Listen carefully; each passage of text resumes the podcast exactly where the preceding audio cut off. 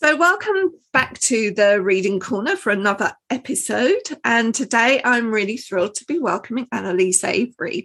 Annaliese is a former library manager and now uh, an author of children's books. Um, many people will have been excited by the Nightsilver Promise, and soon we're about to have the second in that sequence, The Doomfire Secret. It's a highly original book and a very thrilling fantasy adventure. There's lots for us to talk about today, but first of all, a huge welcome to you, Annaliese. Thank you so much for having me. I'm really excited about being here. Although the second book is coming out, The Doomfire Secret, in case we do have listeners that haven't yet read The Nightsilver Promise, it's fair to say they're going to have to read it in order to understand the second book. So I think we should start at the very beginning. And I wanted to start with the very first sentence. It's a short sentence, and it is Destiny was calling Paisley Fitzwilliam. So there are two things in that sentence that I wanted to talk about to begin with. And the first one is destiny, because this is a really core element to how this world that you've described in the Nightsilver Promise, how it actually functions. And I wonder if you could tell us a little bit about that. The concept of destiny and the adding on of destiny to the world was the very last thing that went into my world building. It was the very last element that slot into place. And and I think like all things that are meant to be, when as soon as it slotted in, it looked as if it had been there forever. So I knew then that it was the right thing. But basically, in the Nightsilver Promise, everybody lives in a world that they think is operated by clockwork. It's called the celestial mechanism. And wherever the stars are at the moment of your birth, that gives you your, your destiny, your track in the world. And each person is usually given their destiny when they're very little, when they're an infant. Um, but our main character, Paisley Fitzwilliam, she she has yet to receive her stars to be told what her destiny is. And everybody who receives their destiny then follows it. They follow their track in life. And we get to see what happens when you don't have a track and the ideas of maybe following your own track and having your own destiny and what that's like to a society that has no concept really outside of this is your track and this is what you must do in your life. Now, you've already surprised me by saying that this was the thing that came last because it is so integrated in the story. That must have meant there needed to be quite a lot of reworking of the story to make sure it was interwoven. Um, well, I have a way of working that usually terrifies other writers in that when I do an edit, when like when I finish writing a draft and I go through my notes, if I've got a lot to do, I won't edit the manuscript. I'll just kind of cast it aside and start again from the very beginning. So when I realized that I needed to have the destiny element because I already had the idea of tracks and everything moving on a track and the clockwork mechanism. That was one of the very first things um, that I put into the world building. Um, so it was just adding this extra layer of, of destiny. And it was just so obvious. I seem to have lots of really good ideas when I'm washing up. Um, I really should wash up a bit more, but uh, I feel it's character building for my children. So I don't do as much washing up as maybe I ought to. Um, but when I, I, was washing up and I just thought, oh, of course, if you live in a society where you believe that it's made out, you know, the fundamentals of your world are clockwork and everything has its place and, and is prescribed, then wherever the stars are, that's going to have enormous importance. Um, and then obviously I uh, called on astrology and the way that astrology puts lots of importance on on the motions of the planets and the stars. But yeah it was like the very last thing. So i just basically did a rewrite and it was that rewrite that i did that i entered into undiscovered voices 2020 Right, we're about five minutes into this interview. You've shocked me twice. the idea of throwing away a manuscript and starting from scratch, I don't know how many thousand words it is, but that sort of fills me with dread as well. anyway, obviously worked well because the story turned out to be Good. So who can quarrel with that? You know, the second part of that first sentence is Paisley Fitzwilliam, who is your protagonist. I want to know a bit more about her.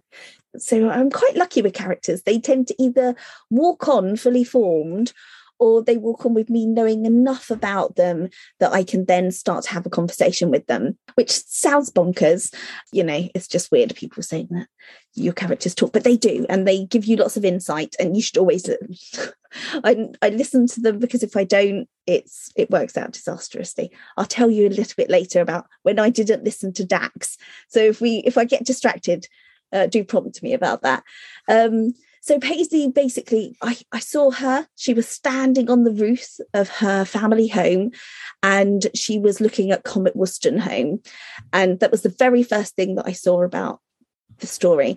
And she had her telescope and she was looking at the comet and i knew that the comet was important and i knew that her mother had discovered this comet and that the comet was revolutionary and that her mother was going to do something that was going to change everything, the fundamentals of, of how everybody thought. And I could hear a, a kicking on the chimney behind her. And it was a, a, thud and a ting and a thud and a ting. And it was Dax with his leg brace sitting behind her, being a little bit frustrated. And he'd sneaked up some pork pies for them to eat. And so that was my opening. That was like the first thing that I had in my head and the start of the conversation with Paisley. And straight away, I knew it was her story, although on paper, to start with, she is not the most interesting character in the story. Her brother definitely is more interesting than her. And I thought it was really, I thought for myself, uh, you know, for myself to explore a character who has not as much expectation around them as the other characters and to see how they grow mm-hmm. and how they fulfill their destiny when they haven't got one compared to somebody who's got an awful lot of destiny that they're living with so interesting because there's one story, but we're seeing it from multiple perspectives. But obviously, Paisley's is quite a dominant perspective and is there right from the beginning. Uh, so much so that at the beginning of this story, she is on her way to find out what her destiny is at 12 years old. It says, What if the destiny she had planned for herself was about to be stolen by the stars? Wonder if we could hear a little bit from the story at that point. Okay, so she has gone to the Mechanist chapels, and the Mechanists, they're the people who look after your stars. They give you your token, it comes through the post, and then you go to a Mechanist chapel and you receive your stars. The schematica was waiting for her on the dais. Her left wrist tingled in anticipation. Like most Mechanist machines, the schematica was elegant in its design. The slot at the top was just the right size for the copper disc, and the circular hole at the front was just the right size for her hand. Paisley could feel the rise and fall of her chest now. This was it. The cogs of fate had already turned, and she was about to know what her track held. Excitement, jostled with fear, and won out. She held her breath as she placed her left hand into the machine, palm up, and then placed the disc in the slot with her other hand. For a moment, Nothing happened. And then the machine closed around Paisley's forearm, trapping her hand and wrist inside. Her breath quickened. She felt a clamminess come over her. Paisley's wrist began to burn. She bit her lip and tears sprang down her cheek. But the pain subsided in a moment and the schematica opened and Paisley tentatively pulled out her hand. She held her arm up to the light, studying the splattering of gold stars on her wrist. Paisley smiled. She finally had her track. She was just like everyone else in the Empire. But there was something strange about her stars. In all the charts she had ever seen, the golden dots were scattered over the circle, defining its circumference, filling its surface. But her stars were scattered in a semicircle, as if it were missing its other half. From the bottom of the schematica came a long piece of parchment. It had Paisley's name typed on it in Old Celtic. Below her name was a drawing identical to the stars on her wrist. Paisley looked beyond this at the series of symbols and detailed explanations. She translated each one quickly. They told her what type of a person she was, how her cogs would turn. She smiled broadly, reassured of the strange grouping of her stars, as everything she read about herself rang true. Her stars said that she was brave and loyal. that she stood by the truth and would fight for the rights of herself and others. Her stars said that she put the needs of other people before her own, and she should be aware of that from time to time. Then she paused. As Paisley translated the last section of her chart, her mouth became dry. She read the lines once, twice, a third time. Her breathing came fast. Her heart sounded in her ears. Fear gripped her. You will be brave. You will try your hardest. You will have far to go, but you will not have long to travel. You will suffer great losses. Your stars say that you will fail. Your stars say, Paisley Fitzwilliam, that before the end of your 14th turning, your cog will cease, your track will end, and you will die. How can you do that to your heroine at the beginning of the story? I know, um, poor Paisley, she, she she has a lot to deal with right from the beginning. I wanted to talk a little bit because the, the, clockwork is is absolutely magical, and there are orreries all over the place. These wonderful mecha- clockwork mechanisms of planets uh, and celestial bodies moving in space and time. There's a kind of coming together, though, I think, in this story of the astrology, the scientific study. And then there's this astronomy, which is like fate and telling your story. And you were showing me earlier the proof cover, which I remember is so beautiful, sort of embossed with silver. You were telling me a story about the chart on the front cover. I wonder if you yeah. can share that with us. Yes, um, on the beginning of the uh, on the front of the proof cover for the Nightsilver Promise, we had a circle and then a star chart. So, and obviously from the reading, Paisley's stars are all in one half, one half of the circle. And my own um, star chart, it has all except one star in one half of the circle.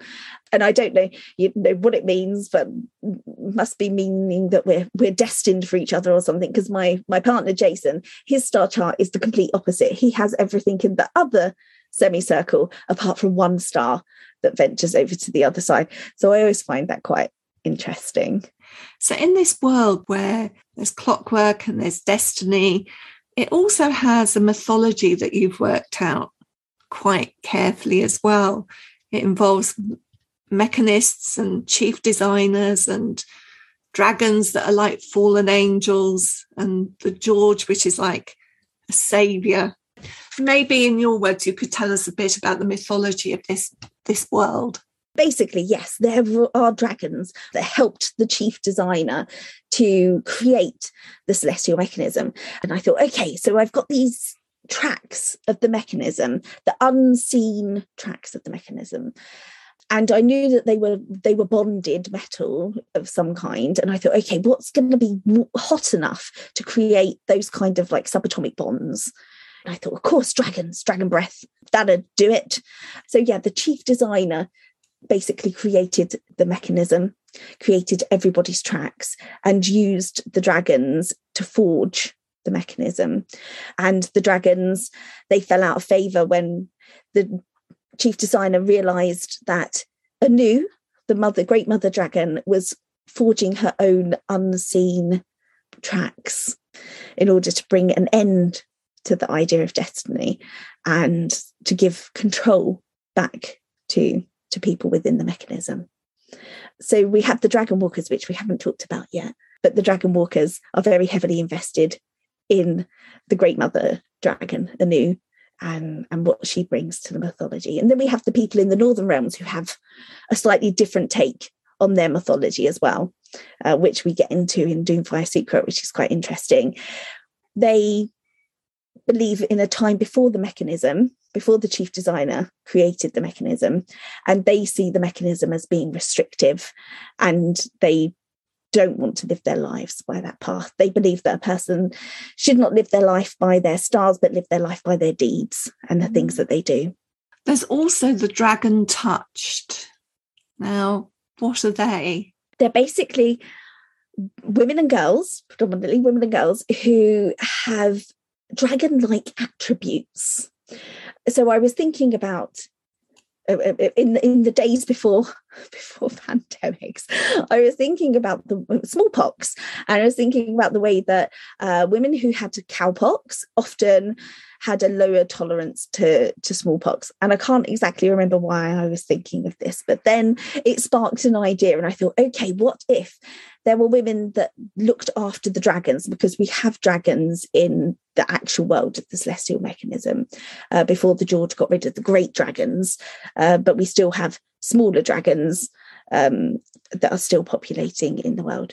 Um, so I thought, okay, what if we've got these women who looked after the dragons, lived quite closely to them, and some kind of genetic transference occurred to give them dragon like attributes. And that was really good fun trying to think up things within the parameter of being dragony, but skills that they could have. So there's Odelia, who's one of my absolute favorite characters. So she has magnificent dragon wings. And then there are other characters who can breathe fire. And then there are some who have dragon claws for nails, and some that have dragon uh, tails or eyes that can see a little bit further along the track than everybody else into the Vale. And they're persecuted. They are. The George, we spoke about the George earlier. So the George is um he's basically the king of Albion and a bit like the George and the Dragon myth over here, where George went off and slayed the dragons and then decided to eradicate them all. That's why the king is always called the George rather than the king. And so um, the current George is one in a very long line of Georges who has been chosen by his stars rather than by his bloodline um, to rule over everyone. And one of his jobs as the George is to make sure that no dragons are allowed in Albion. So that goes for actual real life dragons, like the tiny little papillion butterfly sized dragons that we have in the world, up to the the Krieger of the North, who have kind of small pony sized dragons that they that they use for fighting. Um, and that also includes the dragon walkers. So dragon walkers, because they're persecuted and they're not allowed, um, anybody with dragon touch, so a dragon like attribute, is not allowed in Albion.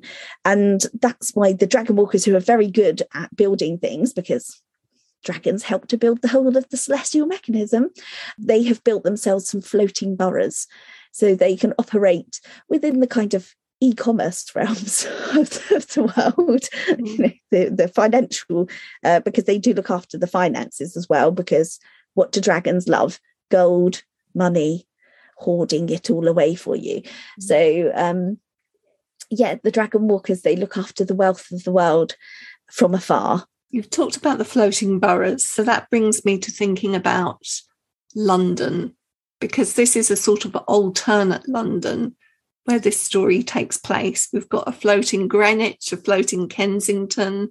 Now, what does sort of referencing places like that that are known to us? Because you could have invented anything, but by referencing something like London, what does that bring to your story? I think it brings um, an instant familiarity for the reader. So they can, you know, they hear these words like Kensington above and they get a good idea of, okay, we know what that's kind of going to be like. So it does help with world building. But I think it also adds a richness to the world. And one of the things I really like to do on school visits is get children to create the floating borough for where they live or a place that they really like, that they've been on holiday or something. And just the fun that they have, you know, what do you put in there? And it was a bit like that when I was making the floating borough. So there's um Greenwich overhead and Greenwich Overhead is basically the place where all science happens. Because when I was little, my grandparents they took me to uh, Greenwich Observatory, so I knew that Paisley's mother was going to work on Greenwich Overhead because that's where the observatories were.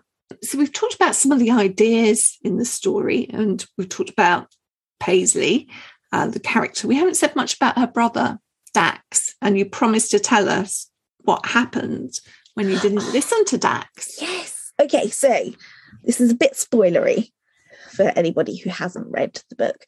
So I don't usually plot very heavily. I have this kind of idea of how things are going, like kind of signposts, things that are going to happen, and then we I kind of just let my characters get there.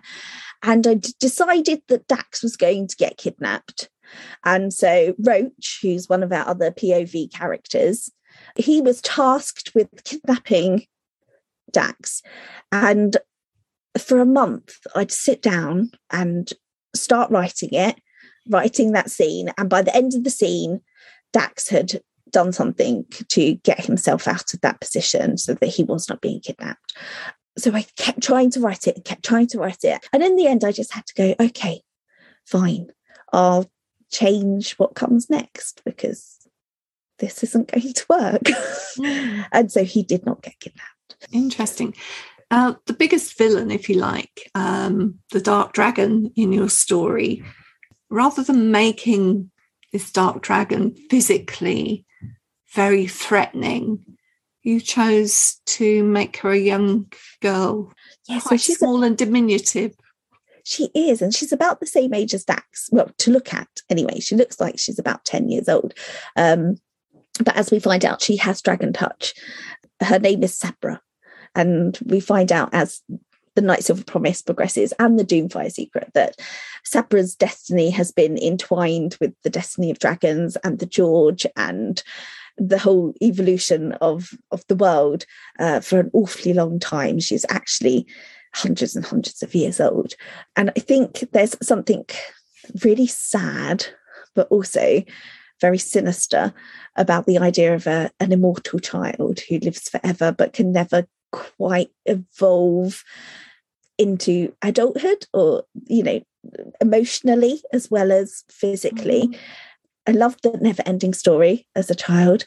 And I often think that she's she's basically like the evil version of the, the, the empress in, in that story.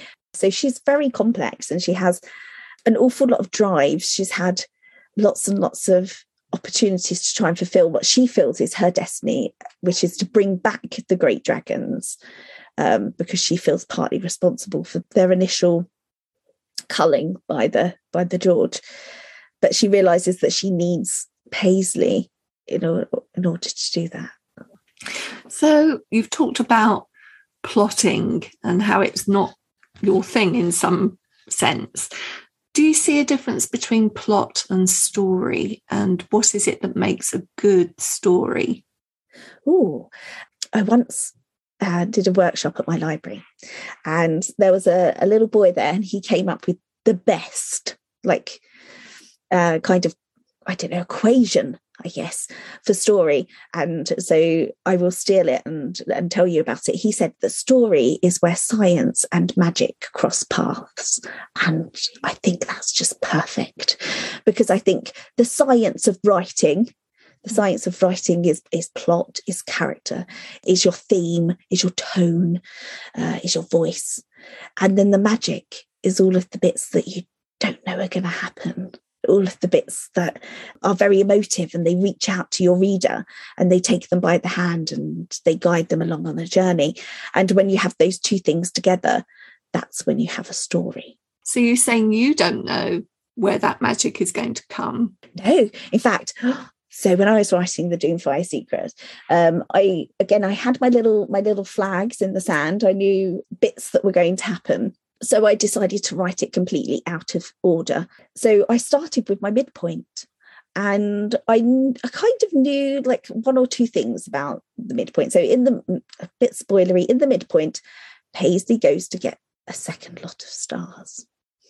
And I knew that she was going to go to the chapel. It's actually a cathedral that she goes to, but I didn't know what was going to happen and how what her stars were going to say.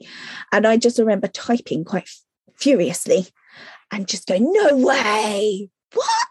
No. And yeah, that's how it came out. I had no idea what her stars were going to be, but I was very surprised and they are truly epic. It's alchemy. That's what I'm getting from that. There's definitely something going on that I'm uh, only privy to when the words leap onto the page because we've got the second book coming out, uh, The Doomfire Secret, I think it'd be really nice, even though we won't tell readers too much, but it'd be nice to tell them a little bit about what they can expect from the new book. At the end of Nightsilver Promise, there is there is a tiny little bit of a cliffhanger. So you kind of need to have read Nightsilver Promise before. And also there's there it's quite a richly built world and um, there are lots of threads going through. So I feel like if you jumped straight into Doomfire, you might get lost quite quickly. Um, you wouldn't know where your track is. You need to have your track established. so, um, but in the Doomfire Secret, we we meet some new characters. So at the end of book one, we're we're introduced to the Krieger, which are the the child fighting forces of the Northern realms, and they fight on dragon backs. And the reason being that dragons don't trust adults. So um, once a rider gets well, when they reach adolescence, the dragon can sense that and no longer allows them, permits them to, to ride them. And so we meet Hal Northman, and he has just had a couple of disagreements with his dragon because he's got far too old and um, he's unfortunately lost an eye because dragons they don't hold back and he finds himself in albion and for him to be there is almost as bad as him being a dragon walker. If he's found out he would um, he'd be executed. So um, paisley finds herself at the beginning of the story with her friend corbett corbett grubbins who um, is her mother's apprentice in book one. And she and Hal is her kind of prisoner to start with. Um, they they they become friends as the story progresses, and then she has Odelia with her. So Dax has been taken, and the the whole driving element of the story is her finding her brother again. Um, but at, at the same time, she has these two new friends that she has to keep safe because they're in an awful lot of peril if anybody discovers who they are. It's a very exciting story. It's a beautifully realized world. It's one in which there are many touchstones with our own, both through the mythology, which we have resonances, perhaps of biblical stories. There are little, you know, um, resonances there. Um, with our own political world, there are resonances there as well. There's something about never trusting uh, anybody who wants to be a prime minister at one point, I seem to recall. Uh, but above all, it's a fantastic story. And so, Annaliese, thank you so much for joining me in the reading corner today and giving us a little insight uh, into your world. Oh, thank you so much for having me, Nikki. It's been a joy. In the Reading Corner is presented by Nikki Gamble and produced by Alison Hughes. If you have enjoyed this podcast, please leave us a review if you would like to find out about other events and courses, visit justimagine.co.uk. Join us again in the Reading Corner on your favourite podcast platform.